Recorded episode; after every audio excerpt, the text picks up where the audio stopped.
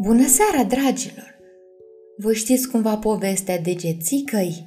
Fetița care era atât de mică cât un deget mare de la mână. Ei bine, în seara aceasta vă voi spune povestea ei așa cum a fost ea scrisă de către Hans Christian Andersen. A fost odată o femeie care dorea foarte mult să aibă un copil și nu știa cum să-l găsească, cum să facă să-l poată dobândi. De aceea a mers la o bătrână vrăjitoare căreia i-a spus – Mătușă, aș vrea să am un copilaș. Te rog, poți să-mi spui ce să fac ca să-l găsesc?" Sigur că da, i-a răspuns bătrâna. Poftim, un bob de orez, însă ai foarte mare grijă de el, pentru că acest bob nu este unul obișnuit. Va trebui să-l plantezi într-un vas de flori și peste puțin timp vei vedea ce va ieși. Îți mulțumesc, mătușă, a spus femeia. Îi plăti bătrânei pentru bobul de orez, după care merse acasă unde plantă bobul și îndată răsări o floare mare și frumoasă ce semăna cu o lalea, doar că petalele ei îi erau adunate asemenea unui boboc. Ce floare frumoasă, a spus femeia. Atunci sărută petalele și imediat floarea se deschise pocnind. Văzu că această floare era într-adevăr o lalea, una dintre cele mai frumoase, numai că, în mijlocul ei, pe pistilul verde ședea o fetiță mică de tot, doar de mărimea unui deget, frumoasă și drăgălașă, așa că se gândi să-i spună degețica. Luă o coajă de alună și îi făcu un leagăn, apoi îi făcu și o saltea din petale albastre de toporaș, iar dintr-o petală de trandafir îi făcu plapuma. Acesta era pătuțul ei unde noaptea dormea, iar ziua se juca pe masă – pentru că mama ei îi pusese o farfurie plină cu apă în care era o petală de lalea pe care degețica ședea și umbla de la o margine la alta a farfuriei, având drept vâsle două fire de păr de cal. Era încântătoare și mama ei o iubea foarte mult. Știa să cânte așa de frumos cum nimeni n-a mai cântat vreodată. Era o adevărată plăcere să o vezi și să o asculți. Într-o noapte, fetița dormea în pătuțul ei, când o broască mare intră în casă pe un ochi de fereastră spart. Era tare urâtă și sări drept pe masă, acolo unde degețica dormea acoperită de petalele de trandafir. Băiatul meu are nevoie de o nevastă și această fetiță este potrivită pentru el, se gândi broasca și o luă cu tot cu coaja de alună în care dormea, sărind înapoi pe geamul spart până în grădină. Prin grădină curgea un râu mare ce avea malul mlăștinos și tocmai aici locuia broasca și fiul ei. Dar ce urât mai era broscoiul! La fel de urât precum era și maică sa. Când a văzut-o pe degețica, începu să o răcăie fără a putea spune altceva, minunându-se de această frumusețe ce dormea în coaja ei de alună. Nu mai face gălăgie, ai să o trezești, îi spuse mama broască. Se va speria și poate va fugi, căiușoară ca un puf de lebădă. De aceea, hai să căutăm o frunză de nufăr și să o așezăm acolo. Pentru ea, așa mică cum este, va fi ca o insulă de unde nu va putea fugi, după care vom pregăti o daia voastră din măl unde veți locui împreună.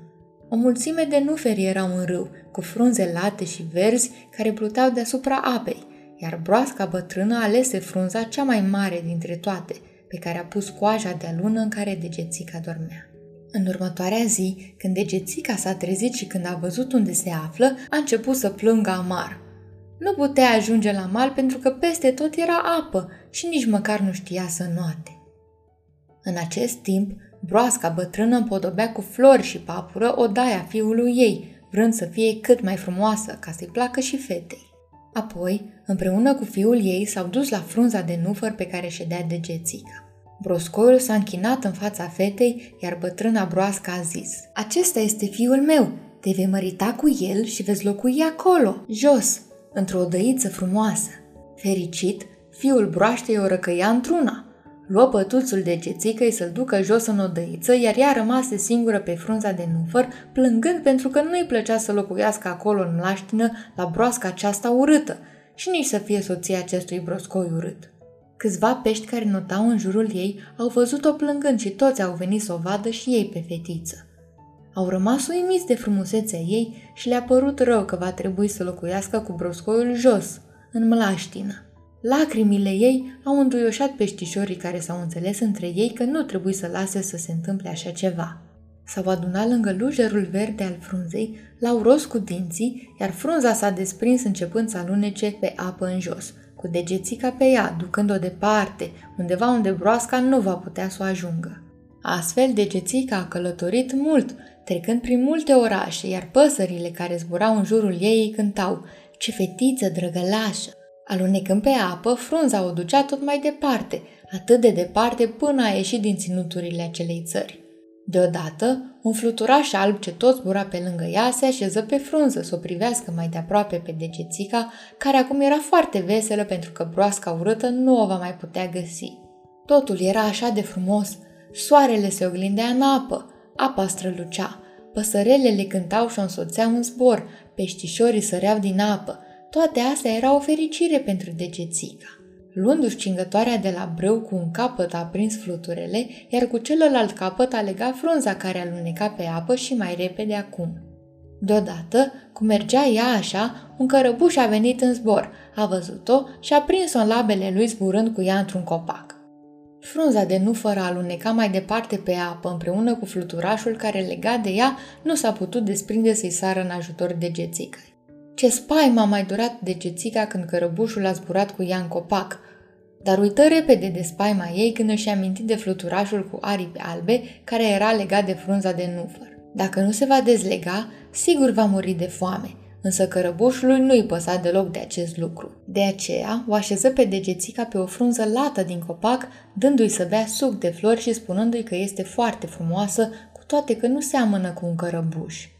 Toți ceilalți cărăbuși care locuiau în copac au venit să o vadă, minunându-se de micuța frumusețe, dar domnișoarele cărăbușe n-au fost prea încântate și au strâmbat din antene, spunând Săraca de ea are numai două picioare. Nici măcar nu are antene, spuse alta.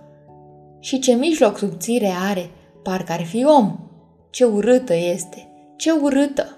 Bineînțeles că doamnele cărăbușe nu aveau dreptate. Degețica era frumoasă și drăgălașă, de aceea o răpise cărăbușul. Dar acum, pentru că toți ceilalți spuneau că este așa de urâtă, a început și el să creadă că este așa, lăsând-o să plece încotro va dori. Sărmana de Gețica, un biet copil care a trecut prin atât de multe aventuri și care urmează să treacă prin și mai multe. Rămâne să aflăm, dragilor, ce se va întâmpla cu degețica mâine seară. Până atunci, vă doresc somn ușor.